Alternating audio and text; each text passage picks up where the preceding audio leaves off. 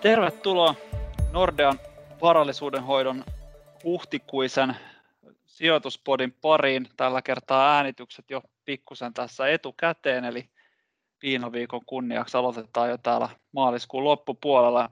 Tänään äänessä meidän strategeista Hertta Alava, Ville Korhonen ja allekirjoittanut eli Antti Saari. Ei vaan kaikille.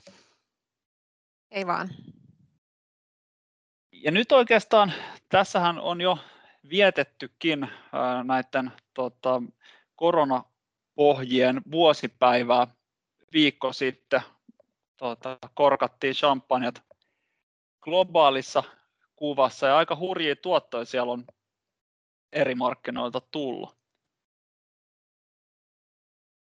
Joo, maailmanosakkeethan sukelsi aika syvälle vuosi sitten helmi-maaliskuussa ja sieltä kun sitten on lähdetty toipumaan, niin 61 prosenttia kellotettiin euromääräisiä tuottoja kansainvälisistä osakkeista, eli aika huikeat, huikeat numerot ja paikallisissa valuutoissa vielä hieman enemmän, eli se pätkä oli niin kuin valuuttavastatuulta, euro vahvistui siinä noin 10 prosenttia dollaria vastaan, mutta kovia lukemia ja Helsingin pörssissäkin niin 78 prosenttia nousua sieltä maaliskuun pohjista vuodelta 2020.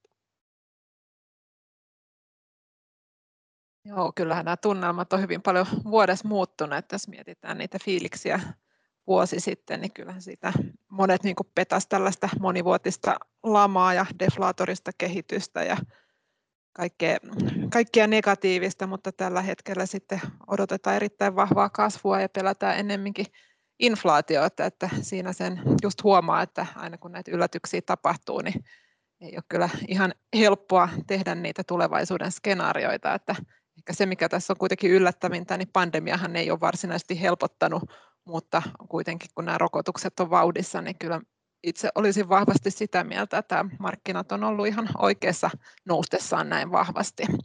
Että tässä kyllä kasvunäkymät voi olla sitten taas, kun katsotaan puoli vuotta eteenpäin, niin jo oikeasti realisoitunut, että mennään niin kuin hyvin vahvassa vedossa eteenpäin.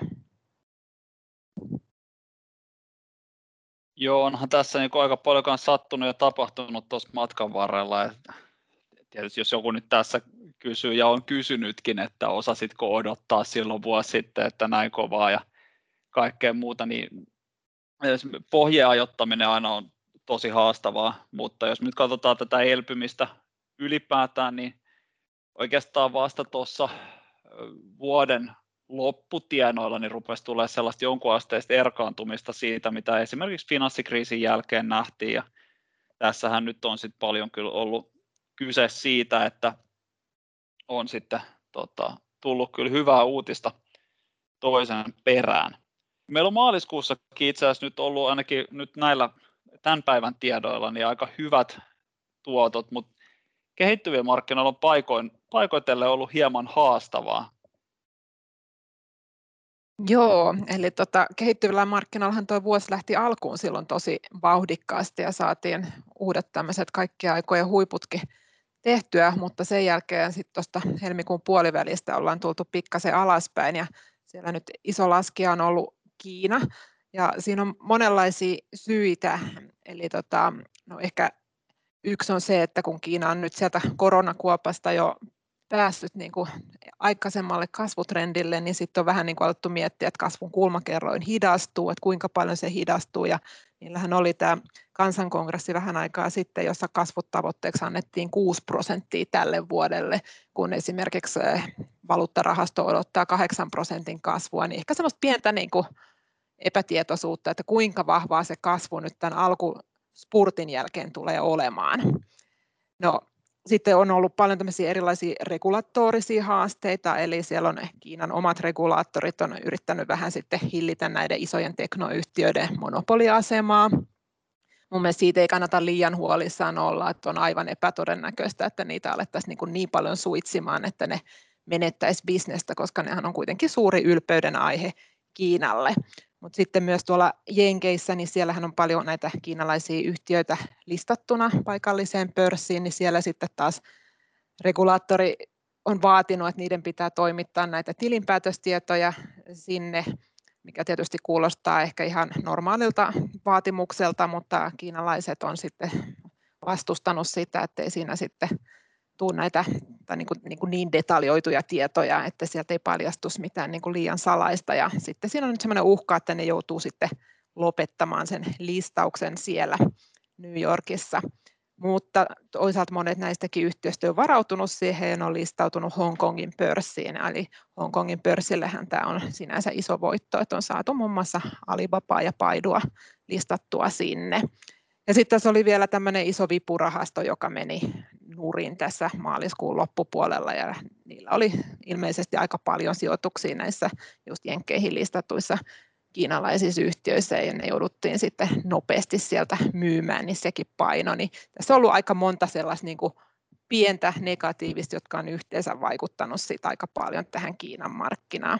Ja sitten meillä on ollut vielä pikkasen Brasiliassa sisäpoliittisia haasteita ja Turkissa keskuspankki keskuspankin pääjohtaja jo vaihdettiin, niin nämä on niin kuin kaikki yhdessä ollut vähän sellaista niin kuin negatiivisuutta. Plus sitten tietysti nämä yleiset korkohuolet sitten kanssa vähän vaikuttanut.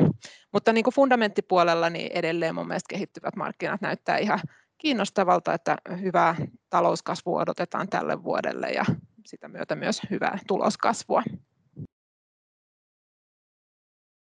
Eli poliittinen härdelli on palannut takaisin kehittyville markkinoille, jos se nyt sieltä koskaan mihinkään lähtikään, mutta ainakin on saatu taas vähän enemmän uutisia tästä aiheesta. Kun nyt mainitsit nuo talousnäkymät, niin tuntuu vähän siltä, että ne on kun melkein minne vaan katsoo, niin ainakin elpyminen tässä nyt niin kuin näistä koronakuopista niin on, on kyllä aika voimakasta – Yhdysvalloissakin riippuu nyt vähän, että keneltä kysyy, niin ennusteet kyllä rupeaa olemaan jo aika, aika hurjanlaisia ja jotkut jopa ennustaa, että ensi vuoden tota, talous, talousluvut olisikin parempia kuin mitä ennustettiin ennen pandemiaa. Joo, eli kyllähän näitä ennusteita on etenkin jenkkitalouden suhteen koko ajan tässä nostettu, että taitaa alkaa uusi konsensusvauhti olleen tälle vuodelle jo 6 prosenttia ja jotkut ennustaa jopa 8 prosenttia, että sinänsä niin kuin hyvältä näyttää. Ja nyt sitten tota, tässähän on tulos mahdollisesti lisävauhtia sitten siinä Jenkkien puolelle, että sä oot varmaan Antti katsonut itse sitä infra pakettiuutisointia aika tarkasti, että sehän vaikuttaa ainakin oman silmään aika kiinnostavalta. Joo, se, se on aikamoinen, kyllä niin kuin sanot, voi, voi, voi sanoa, että aika paljon vielä joutuu spekuloimaan tässä vaiheessa sillä, että mitä kaikkea sieltä nyt on mahdollisesti tulossa. Se, se kokonaisuus varmaan on myöskin sit niin kuin osakesijoitusten ja yritysten tulosten kannalta kyllä viime kädessä myönteinen, mutta siellä on myöskin sit sellaisia vähän huolestuttavampia elementtejä, eli nyt oikeastaan ensimmäistä kertaa tämän koronavuopan jälkeen niin ollaan tekemässä tällaista valtion talouden pakettia, joka ei ole puhtaasti velkarahoitteinen, eli siellä on sen lisäksi, että siellä on siis paljon tällaisia kasvua, pitkän aikavälin kasvua tukevia asioita, niin kuin investointeja, myöskin investointeja sitten vihreäseen talouteen, investointeja koulutukseen ja tota, infrastruktuuriin, niin siellä on sitten myöskin jonkun verran tällaista ihan selvää niin tulonsiirtopolitiikka-toiveita, eli pyrittäisiin esimerkiksi näitä tota, vähän tällaista niin vero, veroalen kautta rakennettua lapsilisäjärjestelmää jatkamaan sit siellä, eli lapsista saisi sitten tällaisen jonkun asteisen tota, veron kevennyksen, ja näitä sitten rahoitettaisiin osittain yritysten verojen korotuksilla ja osittain tota, rikkaimpien verotuksen korotuksella. Vähän laskeskellut sitä, että mitä se voisi tarkoittaa, ja nyt ehkä paras arvio, mitä tässä voi sanoa, on se, että pahimmillaankin niin se veropaketti todennäköisesti, siis pelkkä, pelkät ne veronkorotukset, niin todennäköisesti pitäisivät oikeastaan vain Yhdysvaltain ensi vuoden tulosennusteet nykytasoilla. Eli nyt tota, kun tämä elpyminen menee niin kovaa tahtia, niin tässä olisi itse asiassa edelleen ihan hyvää nostovaraa, semmoinen vähän vajaa 10 prosenttia on meidän arvaus, mahdollisesti jopa enemmänkin, jos asiat menee oikein hyvin, mutta sitten se verojen korotus, mikä sitten liittyy tähän mahdollisesti tähän, tai pahimmillaan sanotaan tähän tota, tulossa ehkä olevaan pakettiin, niin se sitten karkeasti kumoaisi tämän, mutta sitten täytyy muistaa, että siinä on tosiaan niitä pitkän aikavälin kasvu tukevia tekijöitä, ja siinä on myöskin sit sellaisia tekijöitä, mitkä näkyy taloudessa aika nopeastikin, että se ylipäätään se kokonaisuus, mikä mahdollisesti voisi tulla, niin on, on tota, varmasti positiivinen viime kädessä, mutta siinä on kuitenkin sitten tosiaan riski sille, että markkinat vähän hermostuu tällaista, jos tullaan siihen tilanteeseen, että ruvetaan arvuttelemaan sitä, että kuinka paljon veroja nostetaan ja tavallaan keskittyminen menee siihen eikä sitten niihin myönteisiin asioihin, niin kyllä siinä varmaan joku pieni muotoisen korjausliikkeen paikkakin on, mutta täytyy sanoa, että ei näistä koskaan tiedä, että siinä voi yhtä hyvin käydä sillä tavalla, että markkinat keskittyykin sitten niihin myönteisiin asioihin siinä koko paketissa. Ja sitten toinen juttu on vielä se, että on hirveän epävarmaa oikeastaan, että mitä sieltä tulee. Eli nyt se, mitä me nyt vasta tiedetään, on spekulaatioita siitä, mitä on kuulunut hallituksen lähteistä ja sitten se, että mihin, mihin se päätyy, mitä kongressi tekee, saadaanko esimerkiksi senaatissa riittävästi ääniä tälle paketille tai tämän kokoiselle paketille vai tuleeko sieltä sitten jotain laimennettua, niin se on kyllä vielä hirvittävän epävarmaa ja varmaan paras arvaus tällä hetkellä on se, että se paketti ei tule olemaan sen kolmen tuhannen miljardin dollarin kokoinen, vaan sitten jotain vähän pienempää ja myöskään ne veronkorotukset ei sitten tule olemaan niin isoja kuin mitä, tota, mitä pahimmillaan olisi voinut kuvitella. Ja nyt on hyvä muistaa se, että tämä siis pohjaa puhtaasti siihen, mitä Biden omassa kampanjassaan sanoi, eli sieltä hallinnon puolelta ei ole kaikunut vielä oikeastaan mitään edes tuota, spekulointia siitä, että mille tasolle ne mahdolliset veronkorotukset voisi tuota, asettua ja minne, mihin paikkoihin ne voisi keskittyä. Mutta tässä koko, koko tässä oikeastaan talousnäkymien elpymisessä ja muussa hirvittävässä elvyttämisessä, niin tässä on tietysti ollut myös tämmöinen inflaatiopeikon herääminen ja oikeastaan valtionlainakorotkin on pitkästä aikaa ainakin nyt Yhdysvalloissa niin herännyt sitten henkiin. Joo, korkomarkkinoilla on nähty ihan, voisi sanoa merkittävää korkojen nousua ja luonnollisesti kuuluu tämmöiseen talouden toipumiseen, että pitkät korot tulee, tulee ylöspäin, ne tulee vauhdilla ylöspäin ja lehdistä on luettu, että sijoittajilla on jopa vähän, voisi sanoa, inflaatiopelkoja.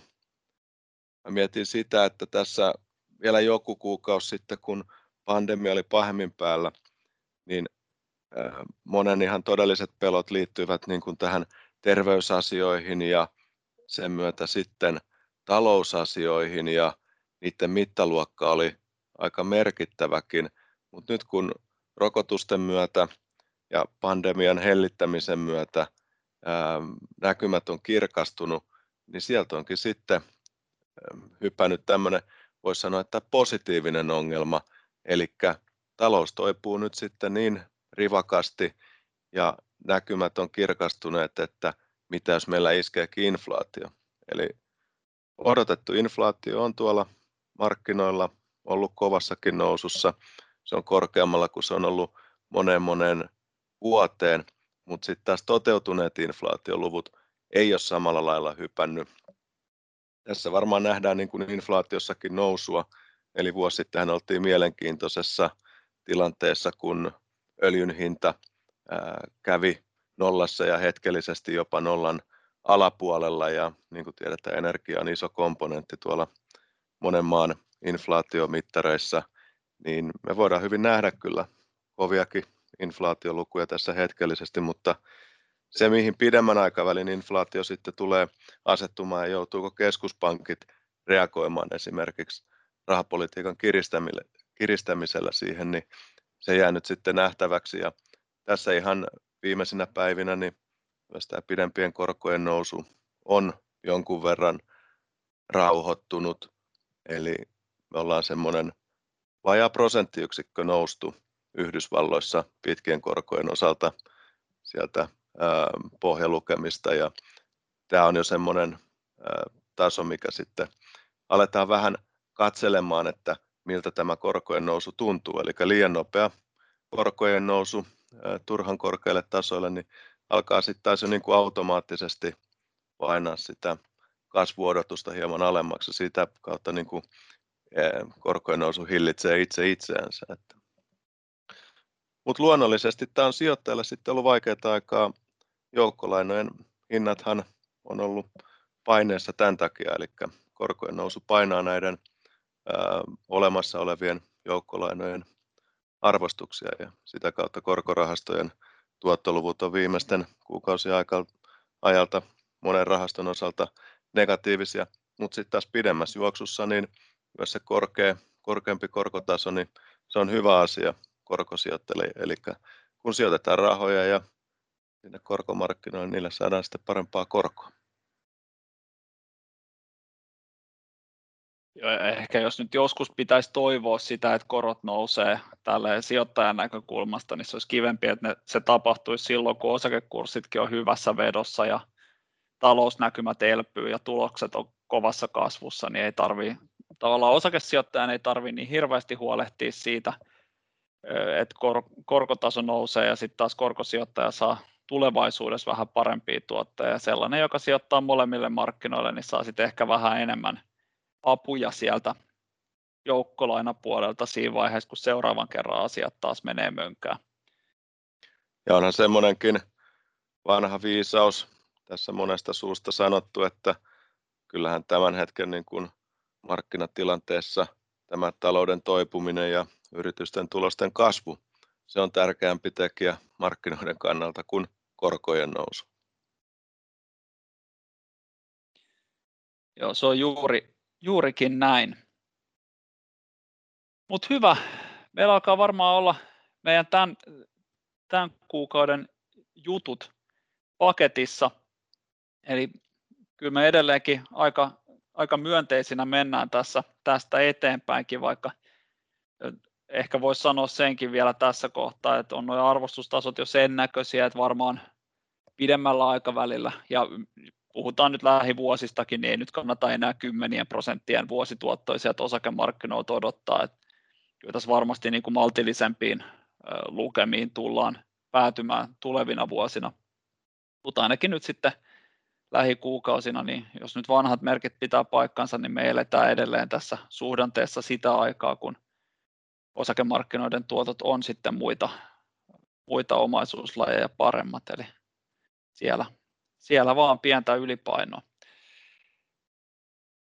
Mutta hyvä.